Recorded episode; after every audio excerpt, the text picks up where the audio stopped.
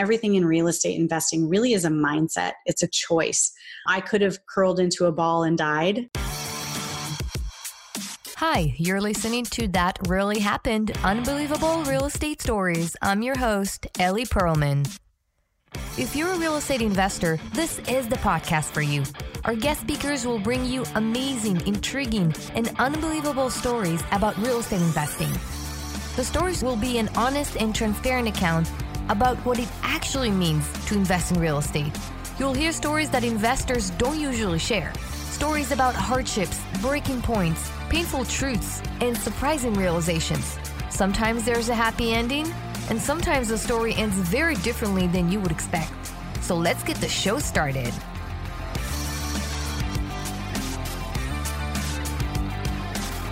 Hey guys, welcome to That Really Happened. I'm Ellie Perlman, your host, broadcasting from sunny California. When I'm not behind the mic, I buy multifamily properties with passive investors who partner with me on my deals. If you enjoy the podcast, please take a minute to rate us. Me and my team would appreciate it so, so much. And you can always go to my website, ellieperlman.com, and listen to the podcast episodes and also read the show notes. Our guest today is Paige Panzarello. Paige has been in real estate and investing for over 20 years. She has experienced everything from operating her own residential and commercial construction and acquisition companies to buy and hold residential and commercial investing and much more. Currently, Paige is focusing on non performing notes and has been successful in completing over $150 million worth of real estate transactions to date. That's super impressive. Paige is a founding member of the Women's Real Estate Network she can be heard on numerous podcasts like this one, was featured in a Wall Street Journal article, and teaches a workshop called Building Wealth with Notes. She is the cash flow chick. Hey, Paige, I'm super excited to have you on the show today. I'm really happy to be here, Ellie. Thank you so much for having me. Absolutely. Absolutely. I really love your energy. And I think uh, your story is also really, really interesting. So, Paige is going to share with us a story about how she lost everything and then found her true passion in note investing. So, what seemed to be uh, like a tragic story actually ended up being a story about you know, rising from the ashes and rebuilding. So I'm super excited to hear that story. So, so tell us, Paige. You said that you have been investing for over 20 years. How old were you when you started, and how did you start investing in real estate? I was young, Ellie. I was early to mid 20s. I'm not going to give you an exact age. but I was young and I was in over my head. I, I did not, I had a little different start to my real estate investing career. I was thrown into the deep end of the pool and it was sink or swim. Uh, I had no experience in real estate investing, but my grandmother had a large estate. So I started my career by virtue of inheritance. And when she passed away, the estate, they had, she had properties both in Arizona and California. So at my early age, I went off to Arizona knowing nothing about real estate investing. And I started my career in buy and hold. We had 38 townhome units, 40% of which were occupied. So we had a huge vacancy rate. And wow. the, the estate was severely in debt. We were about $4 million in debt. So that's how I started. wow. So you're a young woman and still is, but you're basically a kid and you're getting this inherit. I mean, you inherit real estate, which usually is a good thing, right? And then you just discover that it's in debt. Yes, severely wow. in debt. Severely wow. But, you know, it was a great experience for me. And I quickly realized that as long as I asked questions and surrounded myself with people that had the answers, that I was going to be okay. And I discovered, you know, early on that I had a passion for it. I didn't even know I had a passion for real estate investing until I was thrown into it. And I have a head for it. You know, my brain just works with real estate investing. And so it was quite a match. And it I, I'm very thankful for it to this day. And when your grandma was alive, were you ever, you know, interested in in understanding how she bought the properties and how she's man- she was managing them, or you were kind of on your own I was so young, I didn't know what I wanted to do. All I knew yeah. is that I wanted to be an, an entrepreneur. I didn't want a job, right? I didn't want to work for somebody else. I, that much I did know, but I didn't know where that was going to take me. And when this happened, you know, again, I just quickly realized that I had a head for it and that I was really good at asking questions. And I didn't feel embarrassed about asking those questions because I didn't have the answers and I needed the answers to be successful. So that was great for me.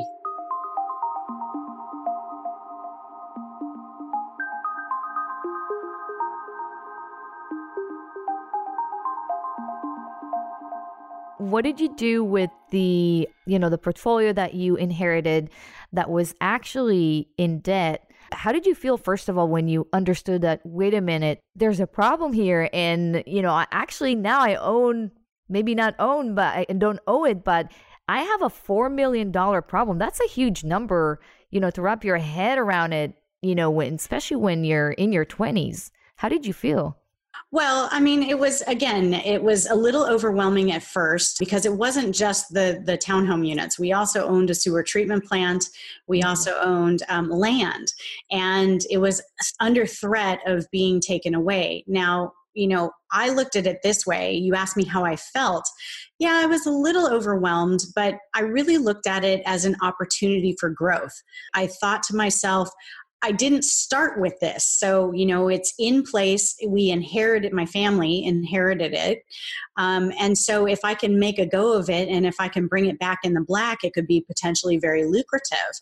But the flip side of that coin was that if we lost it, really, there, I, I had nothing to lose by mm. trying to bring it back. And if we lost it, then we lost it, and at least I learned something fortunately i didn't you know we didn't have that problem i was able to turn the 4 million in debt around in less than 3 years and brought it back into the black how did you do that I worked with, I contacted everybody that we owed money to. I explained the situation and I said to them, I'm going to do everything in my power to pay you.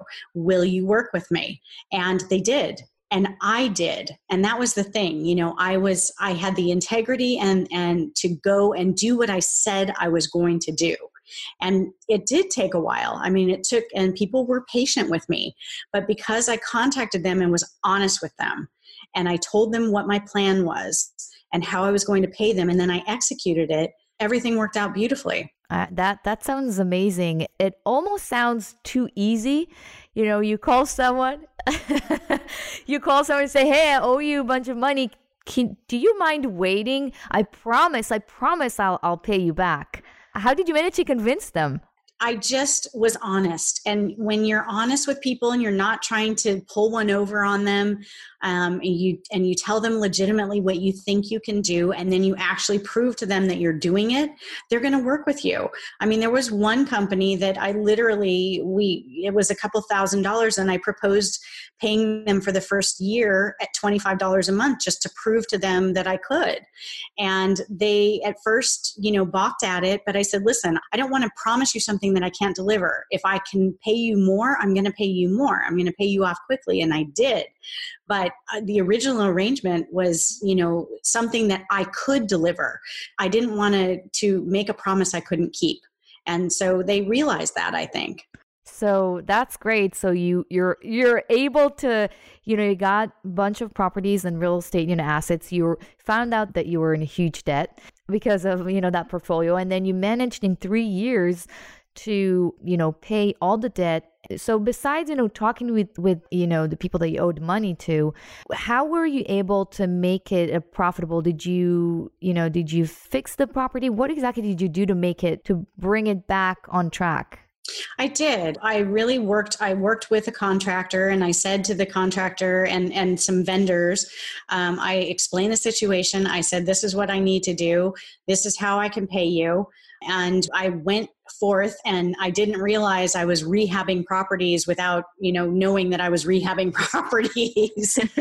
so we were we were I was able to fix, you know, a couple units and then get them rented and once I got them rented, you know, then we had some money coming in and then I fixed a couple more and we got them rented and and within a pretty short period of time, you know, less than 12 months I was able to have it fully rented. So we were 100% occupied. And I made rents affordable that was the other thing you know because the the property the area was conducive to it's a very small boutique area. And the rents that that my grandmother and the estate was trying to charge initially people couldn't afford. And so i made it affordable so they could and we got quality tenants in there. That's pretty awesome. Did, did you enjoy doing that? Did you enjoy manage the the, the property Interesting. And then what happened? I didn't enjoy managing the property because I, like I said, I, I found out that I was not, I'm not a good property manager, meaning mm-hmm. managing the tenants because I've got a really big heart and everybody's got a story. And so that was not good for me. I put a property manager in place. but I did enjoy the construction part of it, which actually mm-hmm. kind of parlayed me into what my next, you know, conquest was, which you know once we got the the townhomes back in the black um, I said, okay, what are we going to do with this sewer treatment plant? What are we going to do with this land? And I realized, you know, that that we needed to leverage the townhome units and sell those off to be able to develop the land. And my family wanted no part of that. So I ended up buying the company from my family in order to develop the land. I sold off the sewer treatment plant to the district. They handled it, which was great. And then I started building on the land. And I, I quickly realized that the contractors that I had hired to build my project, which was fascinating to me. I designed the whole thing, again, knowing nothing about construction or design or anything. It was so fun to me, and I had a brain for it. So but back to the story i realized that the contractor was basically going to bankrupt me before i was coming out of the ground. And so i said to him i fired him and i started surrounding myself again with people that were in the know. I found a contractor that was willing to come on board as the qualifying party and i started my own corporation that was a construction company. So i had several corporations at the time. Some of them were for acquisition others were for construction. He was a qualifying party. We ended up having 36 employees in three years. We were building, we held all of our licenses except for HVAC and roofing. And the reason we didn't have those is because the insurance was too much and we were just rocking and rolling and, and building like crazy. We were building our own projects, we were building other people's projects, and I was having a lot of fun. That sounds really interesting. You're you're actually able again from an issue that a problem that you had, you said, "Okay, I'm just going to go and fix it," instead of being overwhelmed, and from there you just grew. So it's the second time that in, in your career from the day you started that you actually had an an obstacle that not only you fixed it, but it, you used that to kind of leverage yourself to the next, you know, step. Very interesting. And what happened with that company? With a construction company? Well, 2007 happened. If any, I'm, i know that a lot of people that are out there that you know have had were in real estate at that time. 2007 came crashing down literally right on top of me. And the funny thing is, is that I saw it coming. I really did. I saw it coming. I knew that it wasn't going to be sustainable, what was happening in the housing market. I just didn't think, you know, here's my young naivete, is that I didn't think it was going to happen to me because I was only leveraged about 10%, right? I was making I was making money hand over fist. I was young, I was single, I was having a lot of fun. I was making tons of money. I had liquidity, you know, I had cash, I had other assets, other buy and hold properties elsewhere, and I had a lot of large equipment because I was a construction company and my own projects. I had gone on to to buy other projects and, and start building other projects.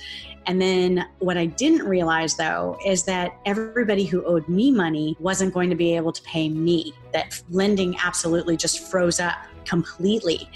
And when you're in big construction, at least at the time, you're you're footing the bill for 90 to 120 days. So you don't get your reimbursement for, you know, 3 to 4 months.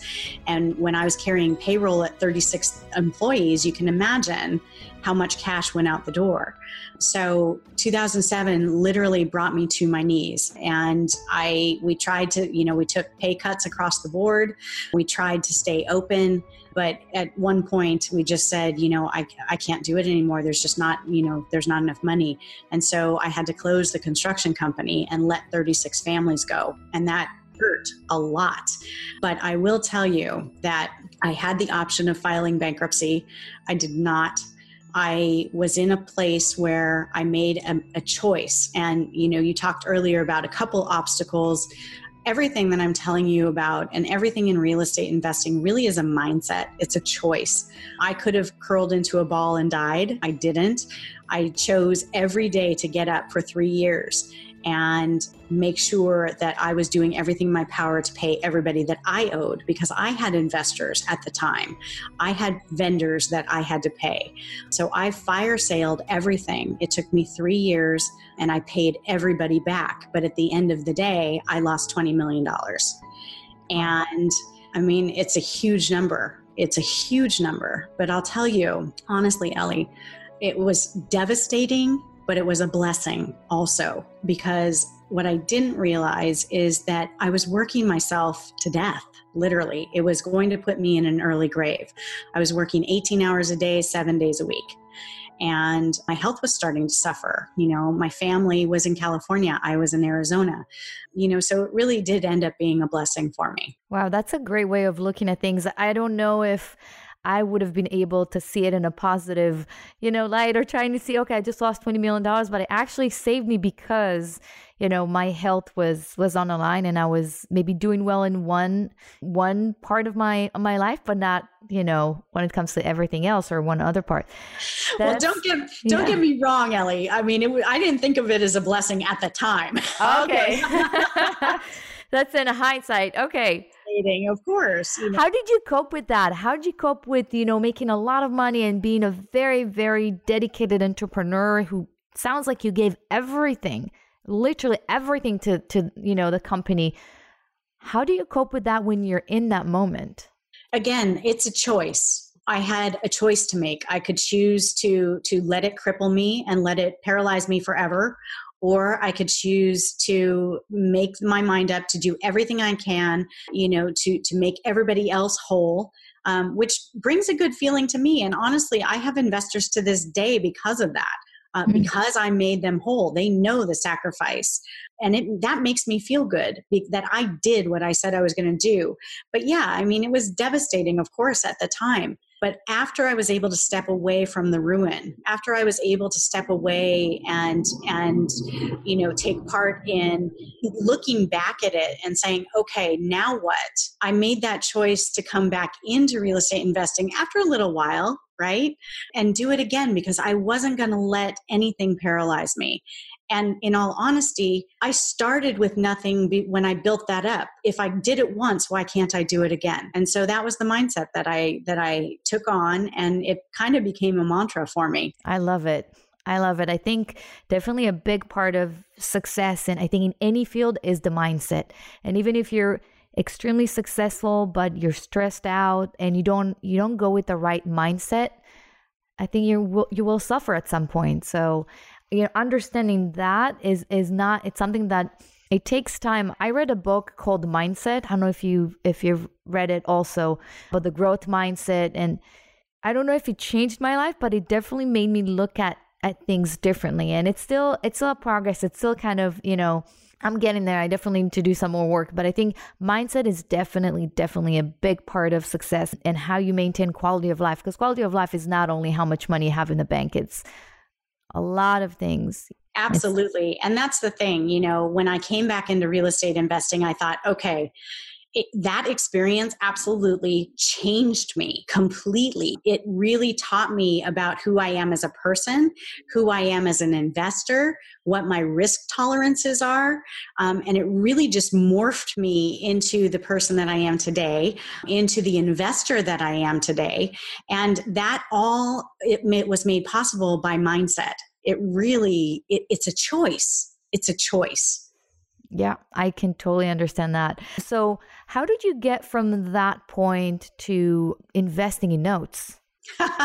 well, as I said, when you lose $20 million, you have a tendency to to take a step back and reevaluate, right? Yeah. Mm-hmm. yeah. so when I came back into real estate investing, I started, you know, I had to rebuild. So I did. I started wholesaling, I started fixing and flipping, I was doing tax liens and tax deed sales. Um, I was doing everything that that I, I thought was going to bring me to what I felt comfortable with. And I, even though I was good at it and I made money at it, it didn't feel like home. I really wanted to be able to be in an investing strategy where not only where I had control, because in 2007 I didn't have control at all. And so I wanted an investing medium where I had control over at least the bulk of the process. And so when I started studying notes, um, when I first came back in, I thought, oh my goodness, and literally angels sang for me because there's a tremendous amount of control in this space. And I can generate chunks of cash, I can generate streams of monthly cash flow in the same medium, in the same vehicle. And I'm the one that is in control because I literally become the bank for people. So that's what note investing is about. And for me, it just angel sang, and I love it.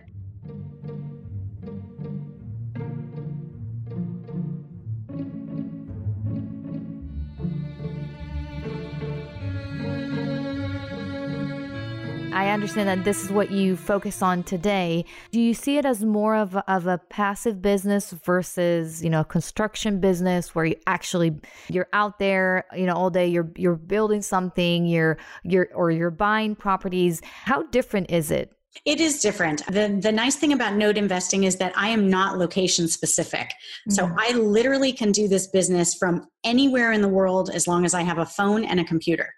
Uh, literally, when you're in fixing and flipping, you have to be near your properties unless you've got a stellar team that's out of state. There are plenty of yeah. successful fix and flippers that do that, but boy, do you have to have really great teams that you've developed. And then you still have to have a handle on it. You know, note investing is a little different in that it's it's not location specific. But it can be as active as you want it to be or as passive as you want it to be. I focused mostly on first position non performing notes in secured by residential real estate. There are some, I am involved in some commercial assets as well. But in the first position you you again you can choose to be if you do non-performing notes it's a little more active in that you're managing your teams you have to put teams in place like anything but you can also buy performing notes and have that monthly cash flow without the headache of tenants and toilets it's as active or as passive as you want it to be, which again gives you that control and the control that I sought so desperately coming back into real estate investing. That's interesting. So you completely kind of um, you know rebuilt yourself and in a totally different kind of aspect. It's interesting that you um, you actually tried multiple avenue of, of real estate besides construction after you know 07 and that was a thing that resonated with you. That that's a thing that i'm assuming that and i don't invest in notes but i'm assuming that there's a lot less stress involved with it was it part of the decision of you know of the one of the reasons of why you decided to go you know in that path it is. You know, again, I I told you before that that I look at 07 as my blessing because I was putting myself in an early grave. I have so much control in note investing. Yeah, that's part of the reason. The other reason though is because I went through 2007, I know what it's like, Ellie, to have life happen to me because it did. It absolutely happened to me and it brought me to my knees. And there are so many people that are out there that I deal, me and my team deal with on a, on a daily basis that have just had life happen to them. And I am, I'm in a position where I can have, and I have the opportunity to help people. So I actually get to help people give them a second chance if they qualify. Not, not everybody qualifies, right? Because mm-hmm. remember, everybody has a story. Yes. But there are, there are people out there that just, you know, they had a death in the family, they had a divorce, they had a medical condition, and they got behind in their mortgage payments. And the big banks didn't care, right? But I'm in a position where I actually get to help keep them in their home and I make quite a profit doing it. So that is another reason I chose note investing because I, I can make money while helping people get back on their feet because that was huge for me. You know, I needed support to help get me back on my feet and and that's kind of my pay it forward as well that's fantastic. It's really hard, I think, to find, you know, you know that you're passionate about real estate, but helping people can can be challenging if you're kind of maybe in the wrong wrong side of real estate. So you got to have a stomach for that. I think, you know, evicting a family is something that as much as as lucrative that could be, I think that can also be challenging. So that's interesting. Have you ever have has it ever gone that turned to be so drastically so because if you owned a note i'm assuming that if it's non-performing then what's the worst case scenario that can happen sure i mean uh, obviously my goal is to buy the note and work with the homeowner the borrower uh, mm-hmm. to be able to get them to reperform but the worst case yeah. scenario is that we do have a foreclosure um, there are borrowers that just don't they won't you know they've been beat up by the big banks and they don't respond to my team's efforts to reach out to them to try and help them or they don't qualify i mean there are plenty of people that are out there that they don't qualify and and so the tactic that we take you know the, it's heartbreaking to me if we actually have to foreclose and then also go through an eviction. That does happen occasionally, not as not as often as you might think. My team and myself take a different approach. Um, we try and give people dignity and let them leave with dignity. We try and help them, you know, by offering them perhaps for cash for keys, um, get them a little starting money, you know, to get back on their feet. Because there is a difference between the heart hat that I wear and the hard hat. This is a business. I'm not a mm-hmm. philanthropy. Um, so sometimes I have to take off the heart hat and put on the hard hat so I'm protecting my investors' funds. But we treat people with respect and dignity. And you'd be surprised how often you're able to come to a nice resolve for everybody as opposed to, to having the worst happen where we have a foreclosure and an eviction. But we do everything in our power to try and prevent that. That's awesome. So you've been uh, doing that for the past five years. That's great. How do you see the next correction or recession, if it's going to be a recession? How do you think that's going to impact your industry, the note industry? That's the beauty part of notes is that because if you buy them well and there is you know there's a lot of due diligence that goes into notes more more so than i think in my opinion any other form of real estate investing. But if you know again if you know the due diligence steps to take and if you know the questions to ask you can mitigate that risk which was really big for me. That being said, when you buy a note well, because we are buying notes not based on the unpaid principal balance of the note, okay? We buy based on the current market value of the securing collateral, mm-hmm. meaning the house. So we do an evaluation of the property that's collateralizing our loan that we're looking to buy, and then we discount it from there. Sometimes it's a drastic discount, sometimes it's a little less, but you always make the deal conform to you, not the other way around. Typically, on average, for first position non performing notes in, in and around the country, we're looking at anywhere between, it used to be anywhere between 36 and, and 48%, you know, on the, you know, cents on the dollar. Now now it's gone up a little bit. Um, it's it's averaging about 55, 56 cents on the dollar. So when you buy it at a discount like that, you're you're building in an equity cushion. You're building in and mitigating your risk. So to your question, Ellie, if the market drops, which we all know, we see it, the writing is on the wall. The recession is is the slowdown has already been happening. Some areas more than others if the market drops 20%, I'm okay because I've built in that equity cushion. As opposed to other forms of real estate investing, if you only have a 15% equity cushion, if it drops 20, you're now in the hole five. So for me, that's this that's part of why Angel's saying there's a whole lot of control and a, a ton of ways to mitigate risk. We also have 23 three different ways to mitigate risk. So in our exit strategies, 23 exit strategies no other form of real estate investing has that. So that's pretty impressive. Well, thank you so much, Paige, for sharing your story and also chatting about note investing. I definitely learned some new stuff today. So, Paige, if you could look back and give your 20 year old self piece of advice, what would it be? You know, people have asked me, what would you do differently? And my answer is always, I really wouldn't. I wouldn't do anything differently because I learned. I learned who I am. It shaped me as a person, it shaped me as an investor. I know exactly where I'm going. I know exactly what my risk tolerances are. I know exactly how I want to interact and collaborate with people. And had that experience not happened to me, I wouldn't be where I am today, and I'm back stronger than ever. So I wouldn't change anything. I think I may tell the 20 year old person, 20 and a few person, to live a little more. You know, don't work 18 hour days. But other than that, I wouldn't change a thing. Amazing. Thank you so much for this answer. Very inspiring. So, Paige, where can our listeners find you? Absolutely. If you go to cashflowchick.com, you can schedule a 30 minute appointment with me. I'm, I'm, happy to talk with you and answer any questions. If you're interested in the workshop that I do teach, you, you mentioned it before, Ellie. It's called Building Wealth with Notes. So if you go to buildingwealthwithnotes.com, uh, you can get some information about my three day hands on workshop. It's live and in person, so you get to spend three days with me. It's a lot of fun, but it's also a fire hose of information. You get people walk out excited and, and overwhelmed all at the same time.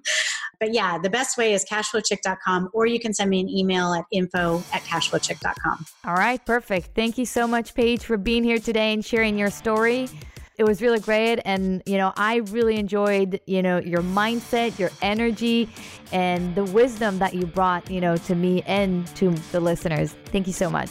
Thanks for having me ellie it's been fun